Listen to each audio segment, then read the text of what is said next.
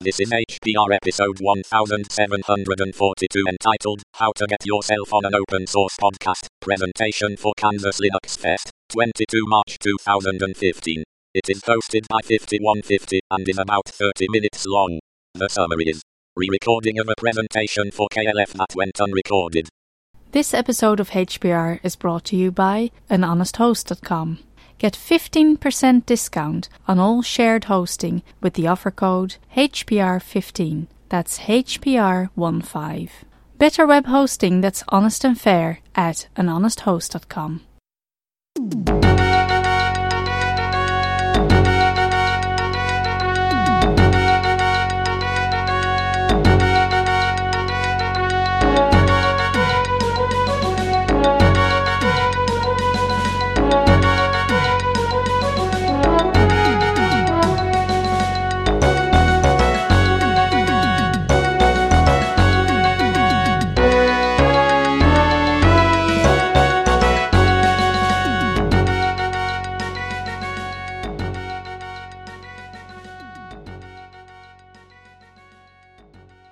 Howdy, folks. This is 5150 for Hacker Public Radio. What you are about to hear is a presentation titled How to Get Yourself on an Open Source Podcast that I first delivered at Kansas Linux Fest on 22 March 2015. Since it was not recorded, I was told the SD card on the camera was full.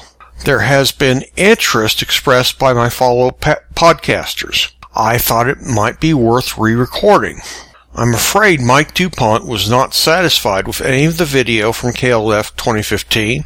This may be the only talk from that event that you get to hear. However, show notes from the other talks are extensive and can be found at lanyrd.com slash 2015 slash KLF15 slash schedule. All I can tell you is three out of the four audience members that showed up seemed to enjoy my presentation. I shall deliver the rest of this podcast as if you general, general listeners were my live audience. But before I do that, I have to tell you, I did record this the other night and I was kind of in my boozy mode and I'm not sure I gave the best presentation. I may well wake, wake up in the morning and listen to this and decide it's not good enough either. But if you're hearing this, I guess I decided it was good enough to put out on HPR. Before I go ahead, I've decided with the amount of beers stacking up in my refrigerator, I'm going to do even my serious podcasts as a uh, beer review in the spirit of Sourcecast, the, the long and lamented and gone Sourcecast. So tonight I want to bring you a Culto which I could not resist because on the label you have a skull right out of Day of the Dead, and it is described as blue agave infused with beer blended and aged on tequila's barrel stable staves. Staves. A 6.0 alcohol by volume. So, it, it's kind of got, it's very, very watery. It's kind of got a melonish flavor to me. It takes several sips out of the bottle before it becomes sweet with the agave. Of course, agave is the plant that tequila is derived from. However, if you're familiar with Spanish food, there are some uh, agave-based sweeteners. And I had some. I had some agave syrup and tried it and at, at length I discovered that uh, I, well, I coordinated every time I tried the agave in anything that the next day I had a very unsettled stomach. So I, I'm drinking this beer kind of sparingly. But like I said, it, it, it would be, it, it's very watery, so it would be very thirst quenching on a hot day. And if you get about halfway down through the beer, it's got sort of a sweet flavor. I'm not sure how else to describe it. I'm not, I'm not a big fan. I wouldn't buy this again. Uh, but that's that's why I'm here to instruct you folks on what you might or may not like. Another beer I tried this week was from uh, Red's Apple Ale. It's their mango version, and like the earlier strawberry version, they're not fooling anybody. It's it's made with apples. Come on, you can taste that. But there is a sweetness and a tartness that have been added afterwards. I'm not sure if that's actually from mango juice or if it's from artificial sweeteners. I had this candy a couple years ago. It was kind of like gummy bears and various fruit flavors, and I looked at the label and on ingredients, and essentially everything was artificial, and it was just how they balanced out corn syrup versus citric acid in each various flavor. So I guess any kind of fruit can be simulated by chemicals. But as far as the beer goes, I mean, if you if you like the Red's Ale, I think you'll really like the uh, the mango version. It goes down smooth and good, and it's tasty and it's sweet. I you know I can't really complain. It just all seems a little artificial. Okay, now comes on for a couple that just recently appeared from the Kona Brewing Company from Hawaii. And the first one is the uh, Big Wave Golden Ale. Mm, I'm not a particular fan of that either. It's, you know, you can tell it's an ale. That's about all. It doesn't really stand out from, for the same price. I could recommend several dozen beers that I prefer. So, you know, I, I'm, I can't really recommend the Kanoran Brewing Company's Big Wave. Now, on the other hand, it's not great, but it's not bad. Kanoa Brewing Company's Longboard Island Lager. And it's a little sweet. You know, it doesn't have a lot of flavor, but it's a little sweet, a little bready, and what I would say, you know, if you wanted a liquid version of the Sweet King's rolls from Hawaii, this would be it. So if you ever want to do that, then grab Longboard from the Kanoa Brewing Company Island Lager. Okay, well, that dispenses with nearly a six pack of beers for this broadcast. So let us get into the meat of what I wanted to talk about. And as I said, the rest of this podcast will be presented as if you were my audience at Kansas Linux Fest 2015 because the SD card on the camera that was provided was full. And I'm obviously an idiot because I had the HPR's uh, Zoom H1 in my pocket and why I did not take it out, start it up, and start recording on the desk in front of me, I do not know. That just only occurred to me this week. So I'm afraid you'll have to bear with the recycled rendition that I'm doing here for my desktop. So let's start off. Howdy folks. My name is Don Grier. I'm an IT consultant and farmer from South Central Kansas. I am also a podcaster. You may recognize my voice from such podcasts as Hacker Public Radio, the Kernel Panic Oggcast, or the Linux LUG Cast, where I use the handle 5150. When fellow Hacker Public Radio host Mike Dupont told me KLF would be a reality, I struggled to find a topic that I knew well enough to talk about. It was almost in jest that I said I could talk about how to get yourself on an open source podcast.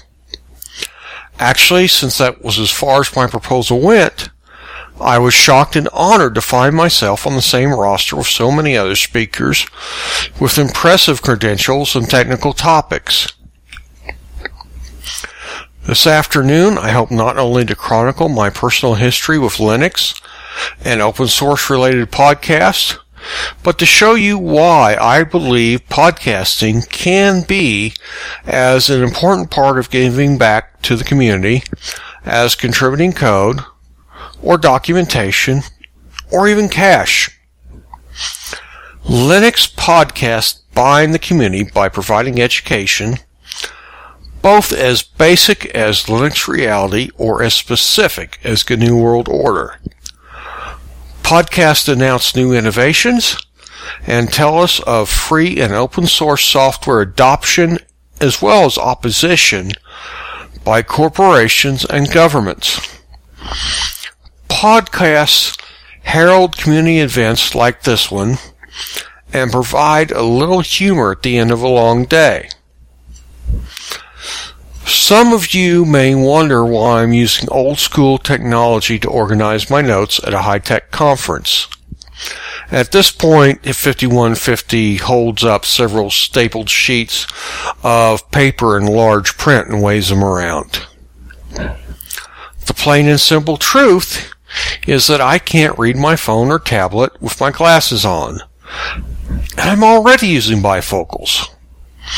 It just seems that every time I get new glasses, the lower lenses work for about two weeks, and then I have to take them off to see the phone again. For this last time, I figured I'd outsmart the system and just order single focus lenses. And I was congratulating myself on my thriftiness when I put my new glasses on, sat down at the computer, and realized I couldn't read the keyboard. Before I talk about myself as a podcaster, I think I should tell you my history of Linux.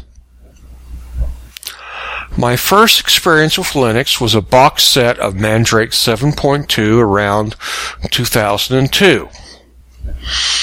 I always maintained at least a second running system in the house in case the primary machine coughs up a hairball, so I'd be able to access the internet and figure out what's wrong.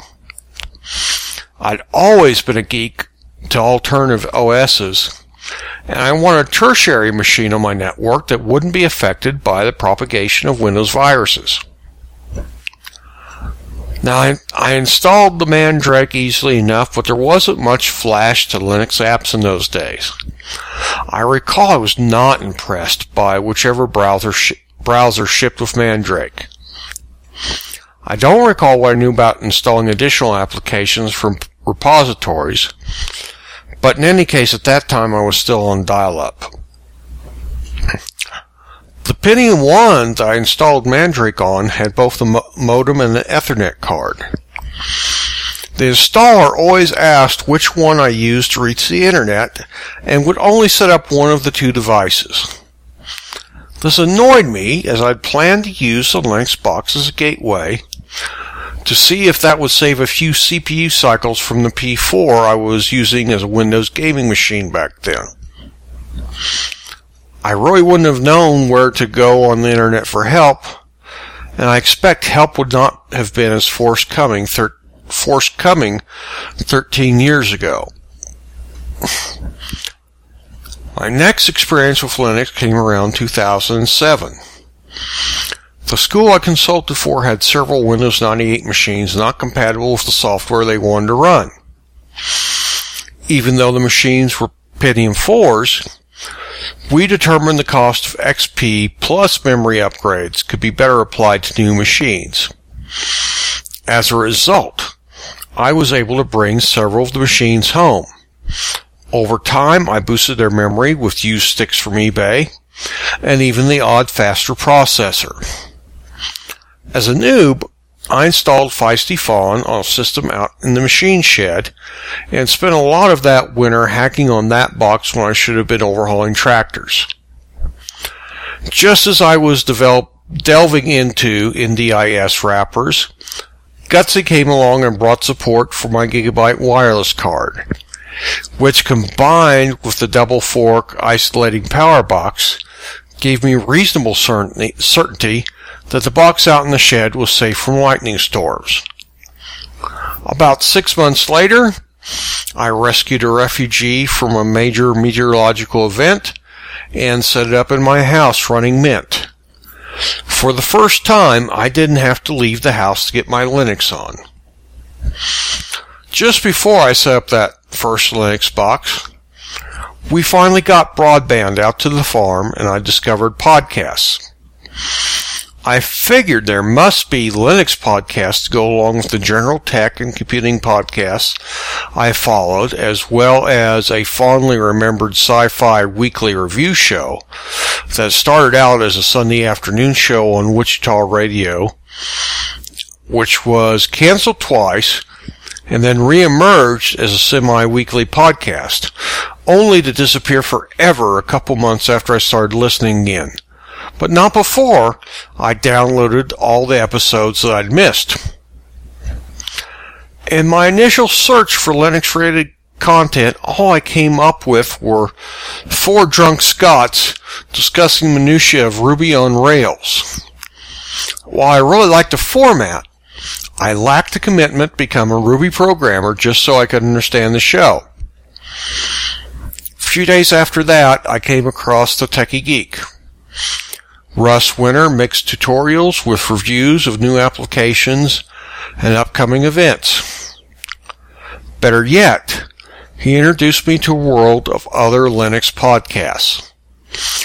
Through the Techie Geek, I learned of the irreverent banter of the Linux Outlaws, the subdued serious, studiousness of what was then called the bad apples, the contained chaos of the Linux cranks, classroom-like atmosphere of the Linux basement during Chad's Drupal tutorial period, tech hints and movie reviews delivered at the speed of 75 miles per hour by Dave Yates of Lotta Linux Links, the auditory dissonance of the Linux Link Tech Show, and the constant daily variety of Hacker Public Radio.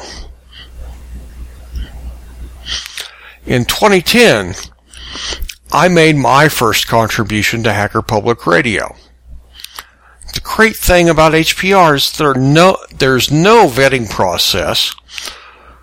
We only ask your audio to be intelligible, not polished, not even good. We just have to be able to understand you and let the topic be of interest to geeks. If you consider yourself a geek, any topic that interests you is welcome. There is no maximum or minimum runtime, just to get the, sh- get the show uploaded on time. While topics tend to concern open source, this is not a requirement. I believe my second HPR concerned how to migrate Windows wireless connection profiles between systems. I'd spent a few hours figuring out one day for a customer, and I thought I should consolidate what I'd learned in one place. HPR provides a podcasting platform at no cost to the podcaster. It serves as both a venue for broadcasters without the resources to host their own site or without the time to commit to a regular schedule. It can also serve as an incubator for hosts trying to find their own audience. It's never been easier to become a podcaster with HPR. I would start with an email introduction as a courtesy to admin at hackerpublicradio.org. Next, record your audio. When you have a file ready to upload, select an open slot in the calendar page and follow the instructions. Be prepared to paste in your show notes. I also credit HPR for getting me my fi- first invite to participate in my first podcast with multiple hosts. Once a month, Hacker Public Radio records a community news podcast recorded on the first Saturday afternoon after the end of the previous months. Exact t- times and server details will be published in the newsletter. All HPR hosts and indeed listeners are invited to participate. It is just asked that you have listened to most of the past month's shows so you can participate in the discussion. Like many multi-host audio podcasts, HPR uses Mumble to record shows, including the annual New Year's Eve show, which has dozens of participants. There's a Mumble tutorial on linuxlugcast.com to help you get started. A few months after recording my first Hacker Public Radio podcast, I started to take part in the community news. I did it because I wanted to take a greater part in HPR, not because I considered it an audition. But it is a good way to show other people that you can politely and intelligently participate in a group discussion. Actually, I still have a tendency to wander off into tangents and, and unintentionally dominate the topic, something that I always struggle with. Another way to join in a roundtable discussion in HPR is to participate in the Hacker Public Radio Book Club. Once a month, we take an audio book that is freely available on the internet and share our opinions.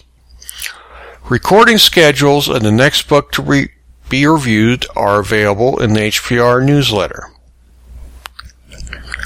I believe taking part in one or more community news with Patrick Daly, also known as Pokey, influenced him to invite me into the cast of Dev Random. The semi-weekly Dev Random recorded on the Saturdays Kernel Panic didn't. We sometimes accidentally talked about tech and open source, but we always saved the most disturbing things we'd seen on the internet in the previous two weeks for discussion on the show.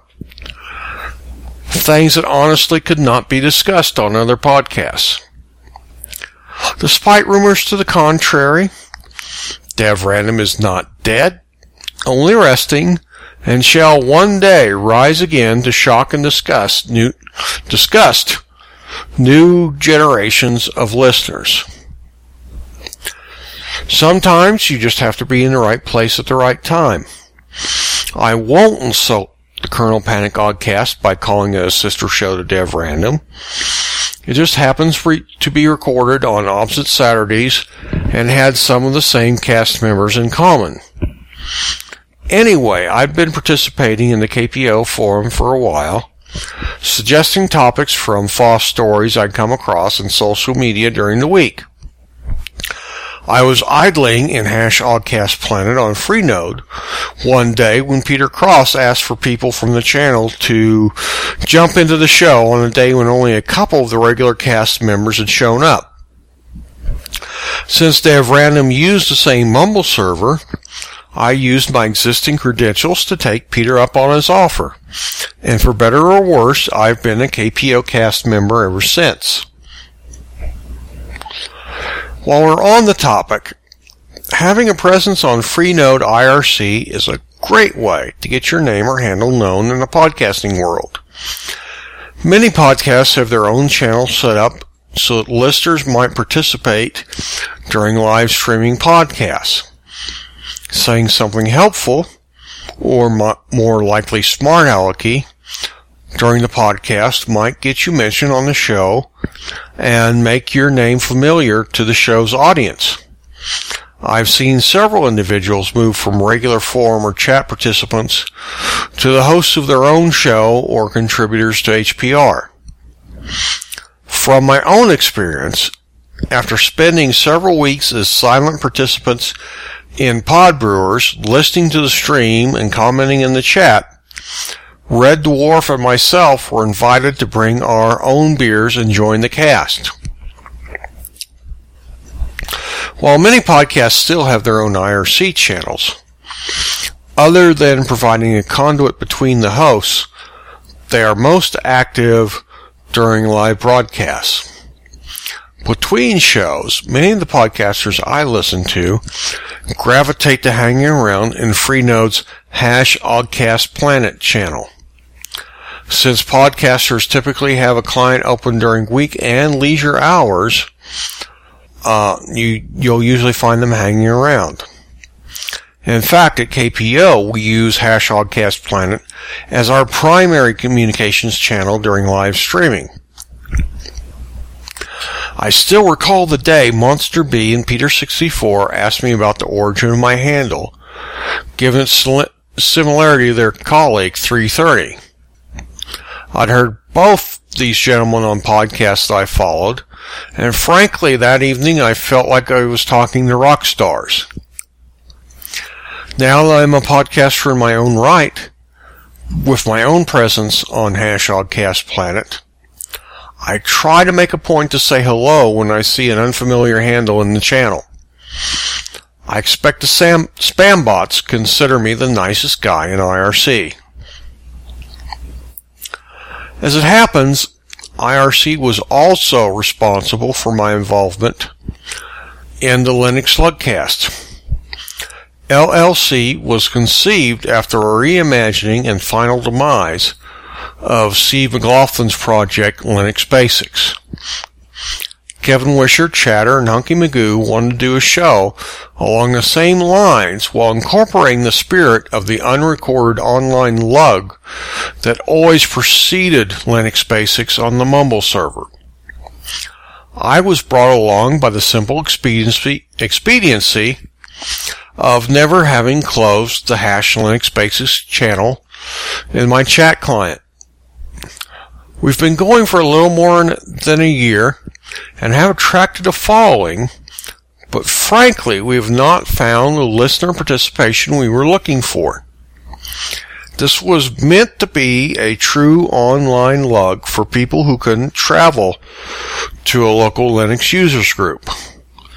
So far, it's usually been the same four or five guys talking about what Linux projects have succeeded, which have failed, and what we're going to try next. I've learned a lot in the past year, and I expect the listeners have as well, but we are always hoping to get more live participation. Rural areas like the Midwest are our target audience. The details of the Mumble connection are posted at linuxlugcast.com and we always monitor the freenode.org IRC channel hash linuxlugcast while recording and the feedback link as well as the stream is posted on the website. Thank you for your time and attention this afternoon, especially considering the caliber of talks running in the other two channels. I can be contacted at 5150 at linuxbasement.com. Are there any questions?